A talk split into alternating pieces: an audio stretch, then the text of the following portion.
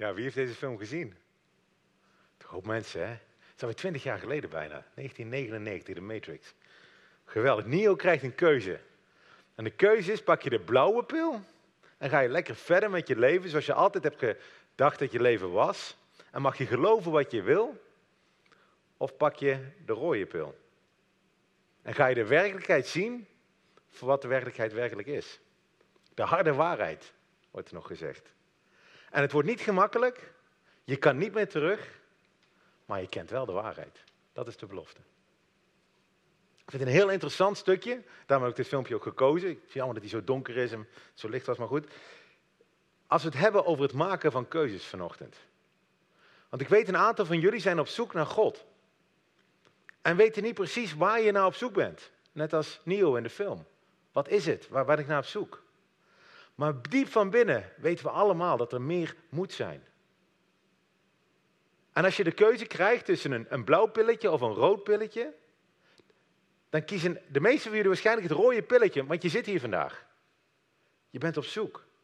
En je wil gewoon weten of er meer is, iets meer is. Nou, ik heb geen pilletjes bij me vanochtend. Ik zou willen dat dat zo werkte. Maar ik kan je wel vertellen dat toen ik voor het rode pilletje koos, en dat is ook alweer twintig jaar geleden, toen ik tegen God gezegd heb, ik wil u leren kennen. Als u er bent, dat mijn leven totaal veranderd is. En ik kon niet meer terug. Mijn ogen werden geopend voor een, voor een, voor een werkelijkheid, een geestelijke werkelijkheid, die ik daarvoor nog nooit ervaren had. Ik zag dingen anders, die ik nooit zo gezien had daarvoor. En er was geen enkele manier meer om ze terug te draaien, om ze te, te, ontzien of zo. En dat vind ik zo mooi in dit stukje van de Matrix, van de Matrix. Wil je de waarheid ontdekken, is de vraag die er ligt. Of ga je liever verder met je leven en mag je geloven wat je wil? Nou, vandaag wil ik met jullie hebben over keuzes maken. En dit is natuurlijk één keuze. Een keuze om God te volgen of niet te volgen. De keuze om de werkelijkheid, de waarheid te zien of om die niet te zien. Maar keuzes maken gaat niet alleen daarover. Het gaat ook over Waar werk je voor? Waar woon je? Met wie ben je bevriend? Met wie heb je relaties? Met wie ga je trouwen? Of ga je überhaupt trouwen? En God geeft enorm veel hoop in die keuzes. Zeker met dit soort lastige, moeilijke keuzes. En ik wil vandaag daarover hebben. Ook wat dat doet met ons leven. En hoe we samen met God keuzes kunnen maken. En we kijken vandaag weer opnieuw naar het leven van Jacob. 4000 jaar geleden. En dat doen we al, uh, eigenlijk al iedere week uh, sinds het begin van dit seizoen. En ik ben heel benieuwd, vinden jullie het nog een interessant verhaal? Want ik, een aantal van jullie kennen het verhaal al, al lang, hebben het al uh, misschien al honderd keer gelezen. Maar is het nog leuk? Is het nog verrassend voor je? Ik hoop dat het wel zo is. Daarom zijn we hier iedere week. De afgelopen weken hebben we gezien dat Jacob al heel vroeg in zijn leven ruzie had met zijn broertje, met zijn tweelingbroer. En dat hij een, een beetje van een watje was. Hij, uh, hij, woonde thuis bij zijn moeder. Hij had geen baan. Hij was niet heel erg stoer. Hij moest iedere keer huilen. Maar hij was ook een heel sluw mannetje. Een bedrieger, dat betekende zijn naam. Jacob betekent bedrieger. Die misbruik maakte van een situatie. Hij bedroog zijn vader. Hij maakte misbruik van, de, van zijn broer. En hij moest vluchten op een gegeven moment, omdat hij zijn leven niet meer zeker was.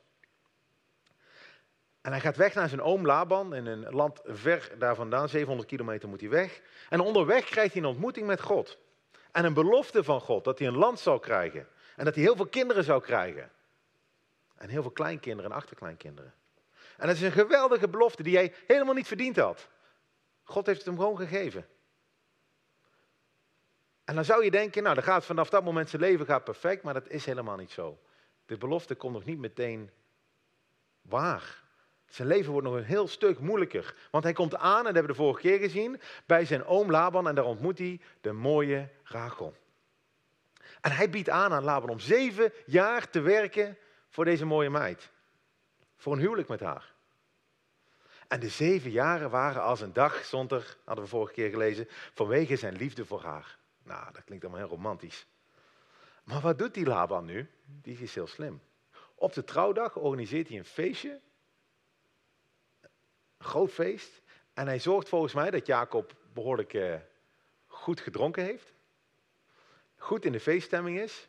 En op het eind van de dag, als het donker is, verwisselt hij zijn oudste dochter, Lea, met de knappe dochter, Rachel.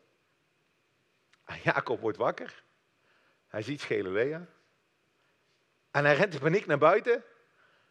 En Laban zegt, ja vriend, als je Rachel wil, zou je nog zeven jaar moeten werken. Omdat het in die cultuur niet oké was dat de oudste dochter eerst zou trouwen. Hmm. Maar Jacob blijft werken. Zeven jaar lang. Ze heeft inmiddels veertien jaar gewerkt voor Rachel en Lea die die niet wilde. En daar pakken we het verhaal op. Want er gebeurt nog best wel wat in die zeven jaar. Het is, ik kan vandaag niet alles lezen. Het zijn bijna 100 versen, dat is best veel. Eh, ik heb allemaal stukjes eruit gepakt. Het lettertype in je programma is ook kleiner dan dat je gewend bent. Uh, misschien wel onleesbaar. Daarom komt de tekst ook achter mij op het scherm terecht. Uh, maar het is goed om dit verhaal een keer thuis te lezen. Want er zitten zoveel andere details in. over dingen waar ik het echt niet over wil hebben vanochtend. die ik gewoon overslaan. Maar, het is een heel opmerkelijk verhaal. Wat er eerst gebeurt, en daar sla ik al eigenlijk over, is in die zeven jaar, die tweede zeven jaar, heeft hij Rachel en Lea. En daar komen allemaal kindjes. Uh, sterker nog, die dames gaan een soort competitie aan. Wie kan de meeste kinderen krijgen? Lea denkt, als ik maar veel jongetjes krijg, dan zal Jacob van me houden. En Rachel probeert niet achter te blijven. En ze zetten daarbij ook nog een dienstmeisje in. Dus ze hebben alle twee een dienstmeisje. Dus Jacob is eigenlijk heeft hij vier vrouwen, waar hij in zeven jaar tijd twaalf kinderen bij krijgt. Dat is best veel. Elf jongens en een meisje. Ook niet leuk, denk ik, als je een meisje bent. Of misschien wel, maar in ieder geval best lastig. En dat is dan in die zeven jaar dat hij aan het werken is. En de laatste van die kinderen is Jozef. Misschien van gehoord, van die mooie jas. Jozef, de, de zoon van Rachel. En daar pakken we het verhaal op. Het gebeurde nadat Rachel Jozef gebaard had, dat Jacob tegen Laban zei, laat mij vertrekken. Ik wil weg. Ik wil weg hier, zegt hij. Dan kan ik naar mijn woonplaats gaan en mijn land. Hij heeft zijn vader en zijn moeder al veertien jaar niet gezien. Geef mijn vrouwen en mijn kinderen voor wie ik u gediend heb, zodat ik kan gaan. U weet immers van het werk waar ik u mee gediend heb, waarmee ik u mee gediend heb. Toen zei Laban tegen hem, laat mij toch genade vinden in jouw ogen.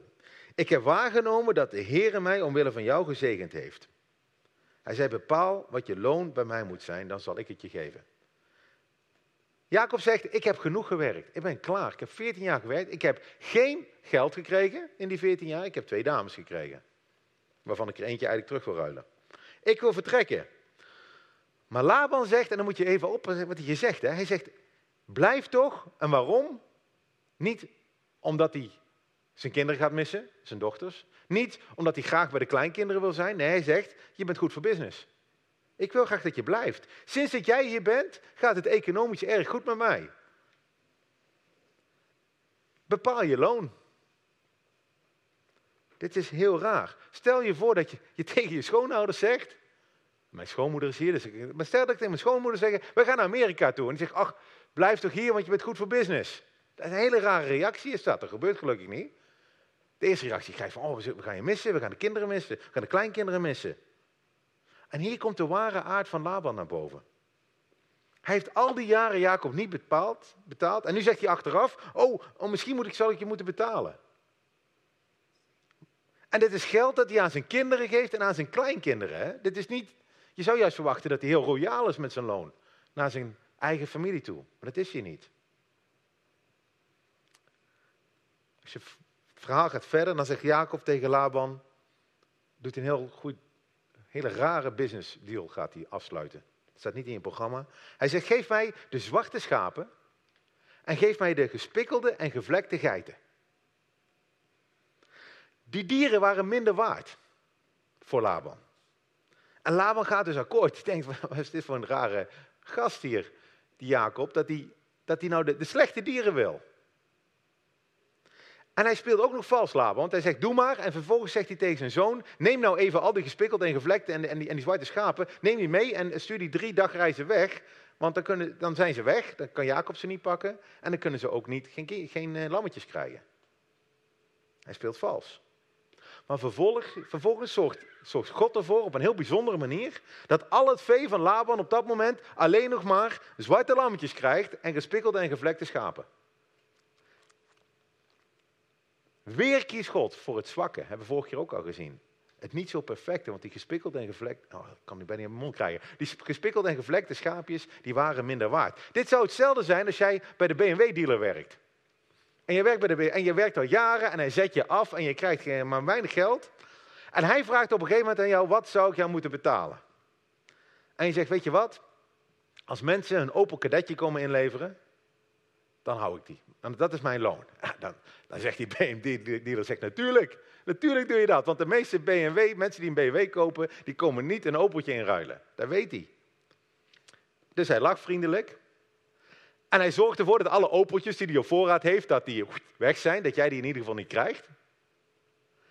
Maar in de maanden en de jaren die volgen, blijkt dat iedereen die een BMW komt kopen, een Opeltje heeft die die komt inleveren. En jij wordt stinkend rijk. En jouw baas moet iedere keer bijbetalen, want hij moet die inleverwaarde van die Opel moet iedere keer dokken. Zo gebeurt het hier. En als je een blauw pilletje vanochtend genomen hebt, dan zeg je, oh wat mooi, wat toevallig. Al die schaapjes krijgen in één keer allemaal gespikkeld en gevlekt. Dat is mooi. Wat fijn voor Jacob. Maar met het rode pilletje zie je dat God hier aan het werk is. God die voor Jacob zorgt. God die, die Jacobs karakter aan het vormen is door hem te leren op hem te vertrouwen. God die Jacob hard laat werken, want dat moest hij ook leren. En God die zometeen ook de ogen van de vrouwen van Jacob opent, zodat ze eerlijk naar hun vader kunnen kijken. God voorziet. En dat betekent niet dat als je maar God volgt, dat je allemaal stinkend rijk wordt, net zoals Jacob nu stinkend rijk wordt. Maar wel dat God met je meegaat, met ons meegaat. En dat is mijn eerste punt van hoop vanochtend. Moeilijke tijden duren soms lang, 14 jaar plus nou nog zes erbij om, om, om, die, om de vee bij elkaar te verzamelen. Maar God is aan het werk. Dit is een enorme punt van hoop. Hè? Wij zijn met de brug vijf jaar bezig. En dat klinkt best wel lang, vijf jaar. En het voelt zeker niet aan als het was als een dag, want mijn liefde voor God was zo groot. Echt niet. Onze liefde voor elkaar of zo. Maar God is aan het werk en God is ons aan het vormen. En ik hoop ook dat hij jou aan het vormen is. En God is bezig met ons leven. En hij leert mij en hij leert ons om op hem te vertrouwen. En dat is geweldig. En laten we dus niet ontmoedigd worden, maar juist die hoop en onze ogen op hem gericht houden. En zo bereidde dus het bezit van Jacob uit zeer sterk uit. Hij had veel kleinvee, hij had zelfs slavinnen, slaven, kamelen, ezels, heel veel medewerkers in zijn eh, bedrijfje. Kamelen, mooi. Het gaat heel goed met Jacob. Maar nu komt hij tot een keuzemoment. Blijft hij wonen bij zijn schoonfamilie, zijn schoonfamilie die hem zo afgezet heeft al die jaren? Bij opa die meer van geld houdt dan van zijn dochters en van zijn kleinkinderen? Bij de broers van Rachel en Lea, die inmiddels ook al jaloers zijn dat Jacob zoveel vee heeft, zo'n groot bedrijf heeft. Hij heeft een moeilijke keuze. Maar in die moeilijke keuze heeft hij een heel mooi gesprek met God. En God zegt tegen Jacob, keer terug naar het land van uw vaderen en naar uw familiekring. Ik zal met u zijn. God spreekt tot hem. Dat vind ik zo mooi. En de vraag aan jullie vandaag is, geloof je dat God ook tot jou kan spreken? God spreekt vandaag. Soms in dromen, soms door de Bijbel, soms door andere mensen heen. Misschien wel vanochtend in een, in een zinnetje of een, stukje tekst wat je meekrijgt. Vraag God om een rood Vraag God dat je ogen geopend mogen zijn, dat je oren geopend mogen zijn. Dat je Hem mag herkennen en mag zien voor wie Hij is. Zoek Hem. Wat Jacob doet vervolgens, is hij checkt ook heeft een opdracht van God gekregen, maar hij zoekt ook bevestiging. En hij roept zijn vrouwen bij elkaar. Jacob stuurde bode en liet Rachel en Lea naar het veld roepen, naar zijn kleinvee. En hij zei tegen Rachel en Lea, ik zie dat het gezicht van jullie vader ten opzichte van mij niet meer staat als voorheen. Dat is grappig, hè? Laban heeft, heeft zoveel jaar geprofiteerd. Het lijkt me dat hij ook al niet zo aardig is geweest. Voor, voor, maar nu wordt het nog erger. De God van mijn vader is echter bij mij geweest. Jullie weten zelf dat ik met al mijn kracht voor jullie vader heb gewerkt. Jullie vader heeft mij echter bedrogen en mijn loon wel tien keer veranderd. Maar God heeft hem niet toegelaten mij kwaad te doen. Hij vertelt zijn vrouw over de ontmoeting die hij heeft gehad met God. Maar ook over hoe hij de situatie de afgelopen jaren heeft ervaren. Het is best wel een confronterend gesprek, lijkt me. Het lijkt me niet makkelijk om met je vrouw, lijkt me sowieso niet makkelijk, maar met je vrouw te gaan zitten en te gaan praten over de schoonfamilie. Als daar dingen spelen. Terwijl dat soms wel nodig is. Zeker in dit geval, waar de schoonfamilie eigenlijk gewoon kwaad wil. Rachel en Lea antwoordden en zeiden tegen hem: Is er voor ons nog een aandeel of erfelijk bezit in het huis van onze vader? Mijn pa is rijk, maar krijgen wij er iets van? Worden wij door hem niet als vreemden beschouwd? Hij heeft ons immers verkocht. En ook ons geld geheel en al opgemaakt. Want al de rijkdom die God onze vader ontrukt heeft, die behoort ons en onze kinderen toe. Nu dan, doe alles wat God tegen je gezegd heeft. Rachel en Lea zien in hoe slecht hun vader is en hoe hun vader werkelijk in elkaar zit. Hij heeft hen niks nagelaten. Hij beschouwt hen niet als dochters, maar als vreemden. Hij heeft ze verkocht, staat hier. Kan je je voorstellen dat je dat over je vader moet zeggen, dat hij jou verkocht heeft? Misschien dachten de meiden, ik zat erover te denken van de week, dat ze op een huwelijksdag, dat het ging over, de, over Lea. Dat arme Lea nooit aan een man zou komen. Dat de vader met zijn liefde voor zijn dochter even die verwisseltruc heeft toegepast, zodat Lea in ieder geval een man had. Maar nu zien ze in, en komen ze tot de conclusie, nee, pa die was uit op geld. Pa die wilde gewoon 14 jaar gratis arbeid hebben. En dat hij bovendien de bruidschat helemaal heeft opgemaakt, staat hier. En de bruidschat in die tijd gaf je als man aan de, aan de vader van de bruid. En dat was als bedoeling, als jij doodging, dan kon daar, was een soort, uh, soort verzekeringspremie. Dan kon er een onderhoud van, van die vrouw voorzien worden. En de kinderen. Maar Laban heeft het geld helemaal zelf opgemaakt. Rachel en Lea bevestigen de keuze van Jacob. Vind ik heel mooi. En dus als je moeilijke keuzes moet maken, zoek dan God. En zoek ook die bevestiging. God werkt door mensen heen, God werkt door omstandigheden heen, God werkt door zijn woord heen. Besteed tijd met hem, zodat je verstandige keuzes kan maken. En ik weet zeker dat God die zal bevestigen. Ik zal straks een verhaal vertellen wat hij wel heel mooi deed. Ik zal nu even een verhaaltje verhalen over mijn eigen leven, waar ik meer bevestiging heb gevraagd dan nodig was. Wij wilden een huis kopen ongeveer tien jaar geleden in Eindhoven. En uh, al de hele tijd heel veel huizen bekeken. En dan was iedere keer niet, niet, niet, niet. En op een gegeven moment heb ik zelf opgegeven. Maar we, ja, we moesten toch verhuizen. Um, en op een gegeven moment zagen we een huis. En we dachten, dat is perfect. Dit is, dit is het uit. Maar God wilde ons een bevestiging sturen. Uh, terwijl ik eigenlijk al wist dat het goed was. Nicole wist ook eigenlijk van binnen dat het goed was. Dus wij zeiden, heer, we hadden, we hadden van Noach gelezen in zijn boot. En daar landde zo'n duif met zo'n takje in zijn mond. Ik denk, tjak, Heer, als dit huis voor ons is, dan, als wij dan gaan bezichtigen, laat dan een mooie duif landen op het dak of zo. Dan, uh, dat, was, dat was mijn gebed. Had ik zelf bedacht. Uh, dus wij gaan naar het huis toe. Geen duif in zicht, hè? Geen duif. En toch wist ik van binnen, en Nicole ook hoor, dat dit wel klopte. Maar de duif was ons idee, en niet Gods idee. En op een gegeven moment zijn we toch tot de conclusie gekomen, dit is goed. Wij, wij kopen het huis en ik weet nog heel goed, de eerste keer dat we het huis binnenliepen, zit er zo'n duif in de vensterbank. En ik denk, yes. Dat was achteraf, hè. Dus, oké, heer. En iedere zaterdagochtend, als ik nu de stront van mijn auto af aan het poetsen ben, dan denk ik, waar heb ik toch gevraagd tien jaar geleden? Want het is. Oh, we hebben veel te veel duiven, rotbeesten. Maar God vindt het grappig, hè? Die lacht met mij mee iedere zaterdagochtend als ik naar de carwash ga. Ja. Jacob is geduldig. Hij raadpleegt God en hij zoekt bevestiging. van het hele mooie dingen. En dan maakt hij de keuze. Hij neemt een stap. Toen stond Jacob op. Hij zette zijn kinderen en zijn vrouw op de kamelen. Voerde al zijn vee en al zijn bezittingen die hij verworven had mee. En het vee dat hij bezat, dat hij in Padam Aram verworven had, om bij zijn vader Isaac te komen in het land Canaan. Hij zet zijn vrouw, zijn andere vrouw, zijn andere vrouw, zijn andere vrouw op een kameel. Dan heeft hij ook nog twaalf kinderen om daarbij te zetten. Lijkt me niet gaaf, die verhuizing. Ik moet er niet in denken. En dan gaat hij richting zijn vader Isaac. En hier schemert al een beetje door dat zijn moeder is overleden. Dat, dat, horen, dat lezen we later. Maar de schrijver wist dat blijkbaar al. En Laban komt pas na drie dagen, is blijkbaar weg. Uh, komt hij erachter dat Jacob weg is. En hij gaat in de achtervolging. Op de derde dag werd Laban verteld dat Jacob gevlucht was. Hij nam zijn verwanten met zich mee, achtervolgde hem over een afstand van zeven dagreizen en haalde hem in in het bergland van Gilead. En toen kwam hij eraan en zegt Laban tegen Jacob, wat heb je gedaan dat je mij bedrogen hebt? En mijn dochters als krijgsgevangenen hebt weggevoerd. Waarom ben je heimelijk gevlucht en heb je mij bedrogen en mij niet verteld? Ik zou je uitglijden gedaan hebben met blijdschap en liederen met tamboerijn en harp. Yeah, right. Bovendien heb je mij niet toegelaten mijn zonen en dochters te kussen. Die zelfkennis van Laban is geweldig, hè? Dat zie je wel vaker. Hij kijkt niet eerlijk naar zichzelf in de spiegel. Heeft Laban de dochters, zijn, heeft Jacob de dochters van Laban als krijgsgevangenen meegenomen? Nee, ze zijn vrijwillig gegaan. Ze zagen in hoe, hoe slecht hun vader was.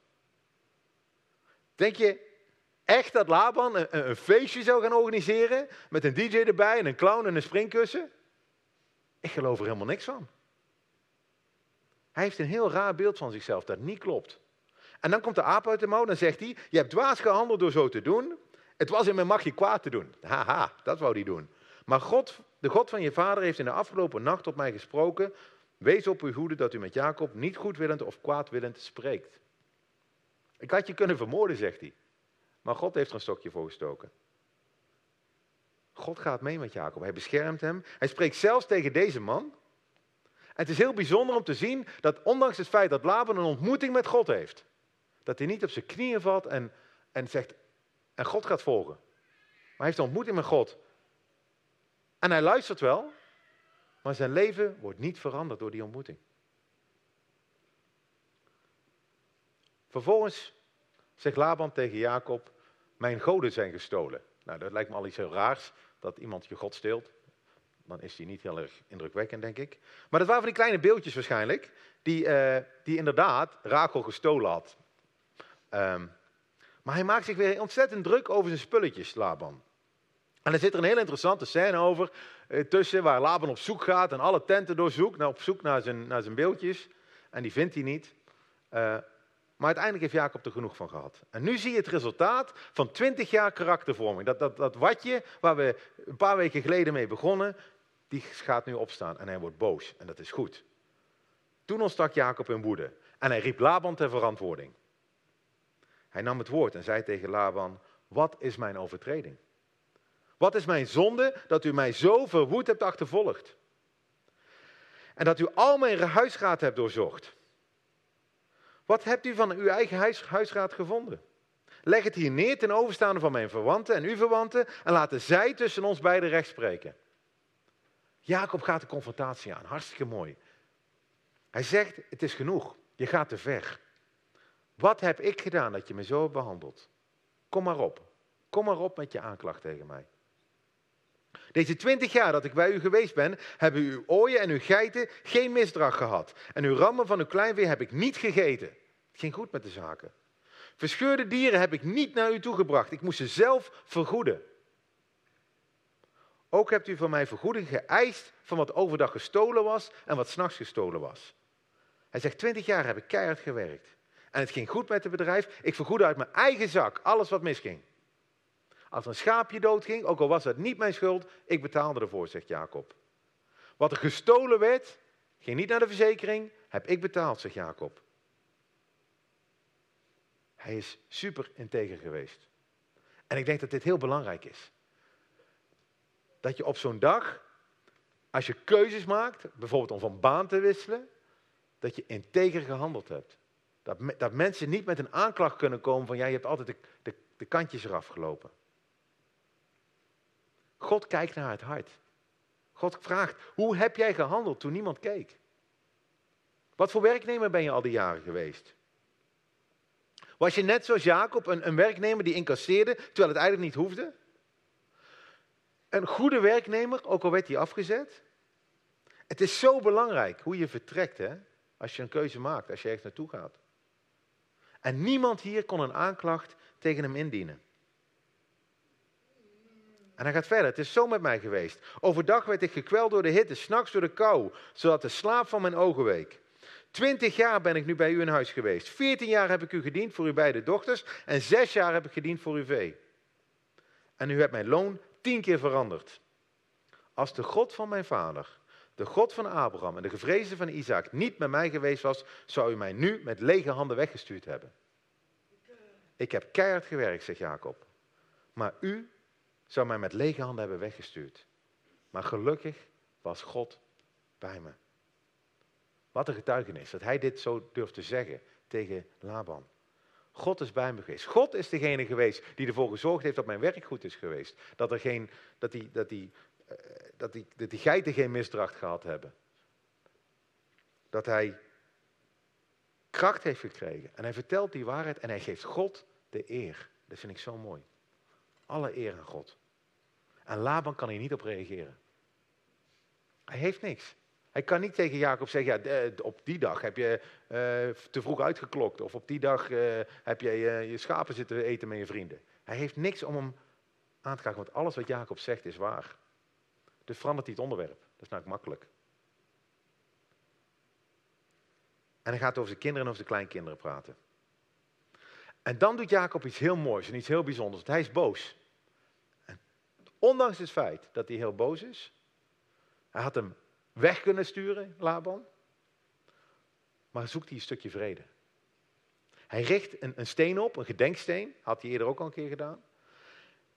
En hij zegt, die gedenksteen is een grensafscheiding. Jij blijft aan jouw kant, wij blijven aan onze kant. En hij laat Laban en, en zijn zonen overnachten op de berg en ze eten samen. En daarna zeggen ze gedag. Jacob nam een steen, zette die overeind als gedenkteken. En hij zei tegen zijn verwanten, verzamel nog meer stenen. En hij haalde stenen en maakte een steenhoop. En ze aten bij die hoop stenen. En Jacob bracht een offer. Aan God, denk ik, op de berg. Hij nodigde zijn familieleden uit om de maaltijd te komen gebruiken. Ze gebruikten de maaltijd, ze overnachtten op de berg.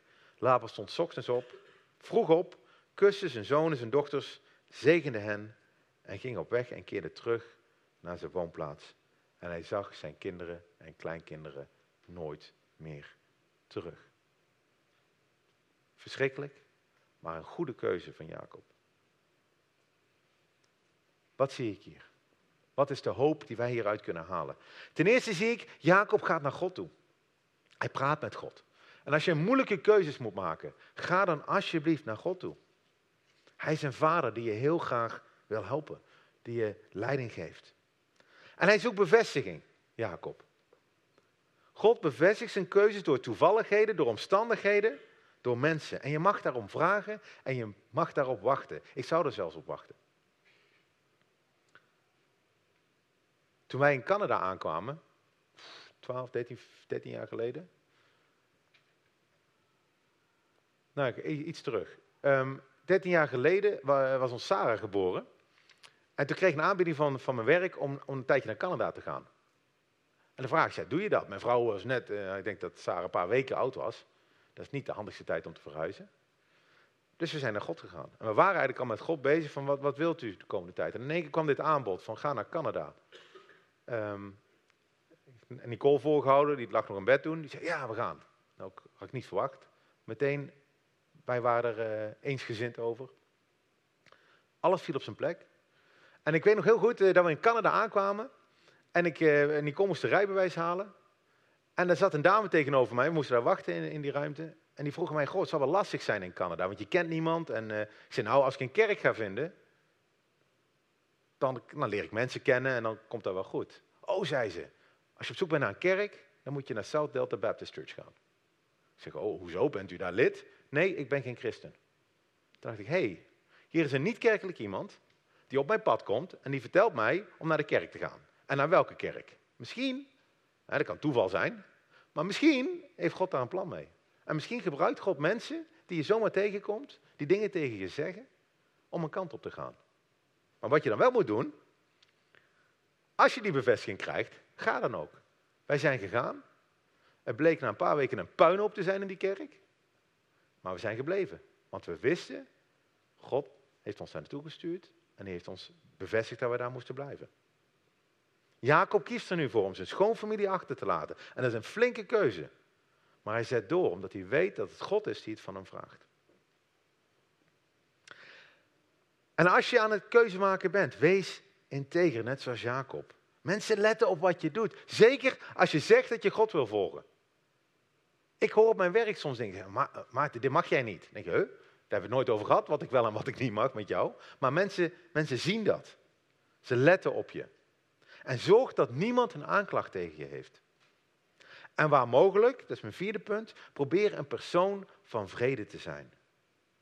Jezus zegt jaren later, gezegend zijn de vredestichters, want ze zullen kinderen van God genoemd worden.